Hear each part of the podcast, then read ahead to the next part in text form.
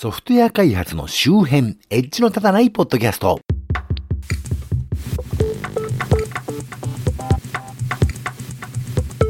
しばらく前に品川駅前の某会社さんで作業するお仕事がありましてね。今時なかなか人の会社で作業する仕事ってのもあんまりないもんで、なかなか新鮮でしたけれども。まあ品川ったら大都市ですからね、お昼を食べようと思ってもまあ人間だらけで、普通にお昼休みの時間帯に飯食うなんてまあ無理だろうなと思ったんですけど、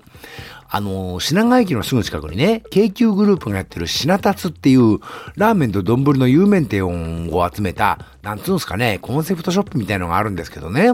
ちょろっと覗いてみたら、まあそりゃあね、各店にものすごい行列ができてるわけですよ。まあさすがにね、そりゃそうだよねと思ったわけですけれども、なんか一点だけね、行列がないお店があってね、まさかと思ってそこ行ってみたら、超余裕で食えるのね。素晴らしいなと。店内ギチギチに人がいるわけでもなくて、あれ、長野駅前だってこんなにお昼時に空いてる店はないんじゃないかなっていうぐらい余裕でね、実に素晴らしいと思いましたけど。で、食ってみたらね、まあそりゃそうだよなって味だったのがね、また実に素晴らしいと思ったんですけどもね。ちなみにその店は長野県上田市にも支店があって、昔からあの店のラーメンはうまいのかな一度行ってみたいなと昔から思っていたんですけども、まあ品川で行ってみたんで、もういいかなっていうね。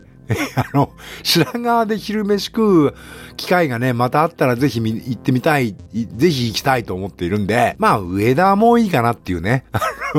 なかなかいい穴場を見つけて、ホクホクしていたんですけれどもね。そういえばこれと関係しそうで関係しない話なんですけど、最近長野県篠ノ井駅付近で、これやばいなっていうね、実に良い飲食店を見つけたんですけど、こっちもね、超空いてて、まあ美味しくて、しかも超やってないというね。あの、この5月連休はね、4月27日の土曜日以外、全部お休みというですね、働き方改革どころの話じゃないよっていうね、すごいお店を発見したんですけど、このお店の話まだこの番組でしてませんでしたっけね？あの、したところで近所に住んでる人でなければいけっこないというね、とても面白いお店を発見したんですけど、まあその話はまた別の機会にってことで、というわけで、平成時代が終わったと世間は言いますが、そもそも私は人として終わってますし、令和時代が始まったと世間は言いますが、私がダメ人間なのは今日に始まったことではないので、いつもと変わらぬダメおじさんである町田でございます。改元に伴うシステム改修、皆様いかがでしたでしょうか？なんか2000年問題の時に比べたら誰も徹夜したとかそういう話も聞かないもんで、やっぱり世の中いい方向に変わってきてんのかなと思うわけでね。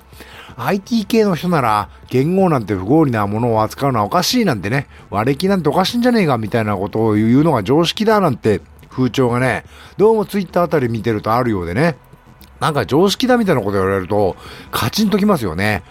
日本で情報システム開発をやってるくてに、日本の時代が変わることにポジティブに対応できないなんて、そのエンジニア今後どんな変化があっても対応できない硬直したレガシー野郎なんじゃないのと言い返したくなりますな。というわけで、私個人的には今後言語を、割れ気を積極的に活用していこうかなという気に、今だけ乗っておりますけどね。というわけで、今回も久々に先月に気になった、ね、ニュースを列挙して、今月来週以降のネタフリになるんだかならないんだかのコーナーをやろうというのが、えー、今回の趣旨ですが、まず最初の話題、4月4日の話題。マルウェアを使って CT スキャンや MRI の画像に偽の癌腫瘍を追加したり腫瘍を削除したりすることができる、えー、ギガ人に載ってました。一部読みます。CT スキャンや核磁気共鳴画像法 MRI といった医療用機器の脆弱性を悪用したマルウェアを用いることで、これらの機器を用いた診断、例えば、癌の画像診断の結果などを改変することができると、イスラエルの研究者が指摘していますということで、あのー、ちょっと誤解がある気がするんですけど、マルウェアによってというと、ソフトウェアだけで CT やら MRI やらをね、ハックできたみたいな印象を与えそうですが、当然そういうやばい機械インターネットに繋がってるわけではないわけで、そのマルウェアってどこから侵入するんだって話だと思うんですけど、この記事よくよく読むと、ソーシャルハックによって物理的に病院内に侵入した人が、あの、ラズベリーパイを院内欄に設置したことによって実現できるってことなんですね。とはいえ、あの、ラズパイゼロシリーズみたいに、それこそジンタンの入れ物ぐらいってお前年いくつだって話ですけど、ジンタンっていうか、えっ、と、何でしたっけ？なんか、ブレスケア的な、なんだっけ？あの、えー、あー、フリスクだ、フリスク。あの、今あまりにもわかんなくなっちゃったんで、実は近所のコンビニ行ってきたんですよ。あの、編集されてるわけですね、このポッドキャストは。あの、聞くに耐えるとこだけつまんでるわけですよ。あの、フリスクのケースに入るサイズの Linux パソコンが Amazon で注文したら、だいぶクソい中でも翌日には届く世界ですからね。これも、あの、季節してギガ人の4月9日の話題なんですけど、ウイルス入り USB メモリを所持した女性がトランプ大統領の別荘への侵入にあっさり成功という話題が出てまして、一部読みますけど、冬の間のホワイトハウスとも呼ばれるトランプ大統領の別荘、アーマ、あ、じゃない、マーラゴに不法侵入したとして、友人残と名乗る32歳の中国人女性が2019年3月30日に逮捕されました。逮捕された容疑者は4台の携帯電話や2冊のパスポートなどのほか、PC に接続することで即座にウイルスに感染させることができるマルウェアが入った USB メモリを所持していたとのこと。ということでね、別に私はギガ人のファンなわけではないんですけど、なんていうかインターネットを介してなんてまどろっこしいことをするよが、その現場に潜入して、やばい物を設置してきた方が話は早いやっていうね、まあソーシャルエンジニアリングって言うんですけど、そういうのが今も健在というかね、むしろ今後活性化してきそうなっていう話のようですね。あなたの職場にもね、なんか見慣れない人がいるなとかね、ああそういえば今朝朝礼で工事の業者さんが出入りするよって言ってたななんてことはね、まあまああることだと思うんですけど、そういうところに悪意ある人が紛れてたらわからんよねっていうね。まあ、そういうことは多分ね、あの、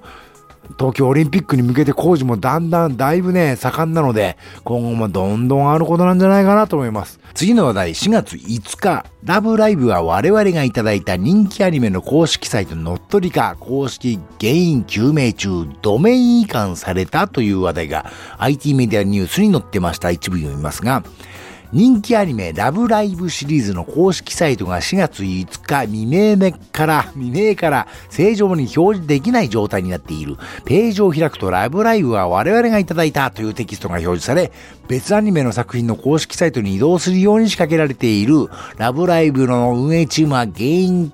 現在原因究明中としているということでね、今現在はもちろんあの、解消しているわけですが、これがですね、ドメイン移管を、あの、悪用されたらしいというところが、ちょっとね、あの、面白い話題だなと思いました。あの、ドメイン移管って実は、あの、特にインターネットホームページ屋さん、ウェブ屋さんの間では、あの、すごく頻繁にあることなんですけど、これ技術的にすごくね、おっかないことだっていうことを理解してないウェブ屋さんがたくさんいて、あの、やばいなって、おっかないことだなと思っていたら、あのー、ラブライブというとても有名なアニメ作品のところでやられちゃったんですね。この件はどうしてこういうことがあり得るのかというのをいろんな人が解説してますが、あの、あくまで技術的な話しかしてなくて、運用的にはね、もっと単純に起こり得る話だと僕は思っているんで、これはね、今月中にちょっと話題として取り上げた方がいいかなっていうぐらい、ちょっと深刻な話だと僕は思ってます。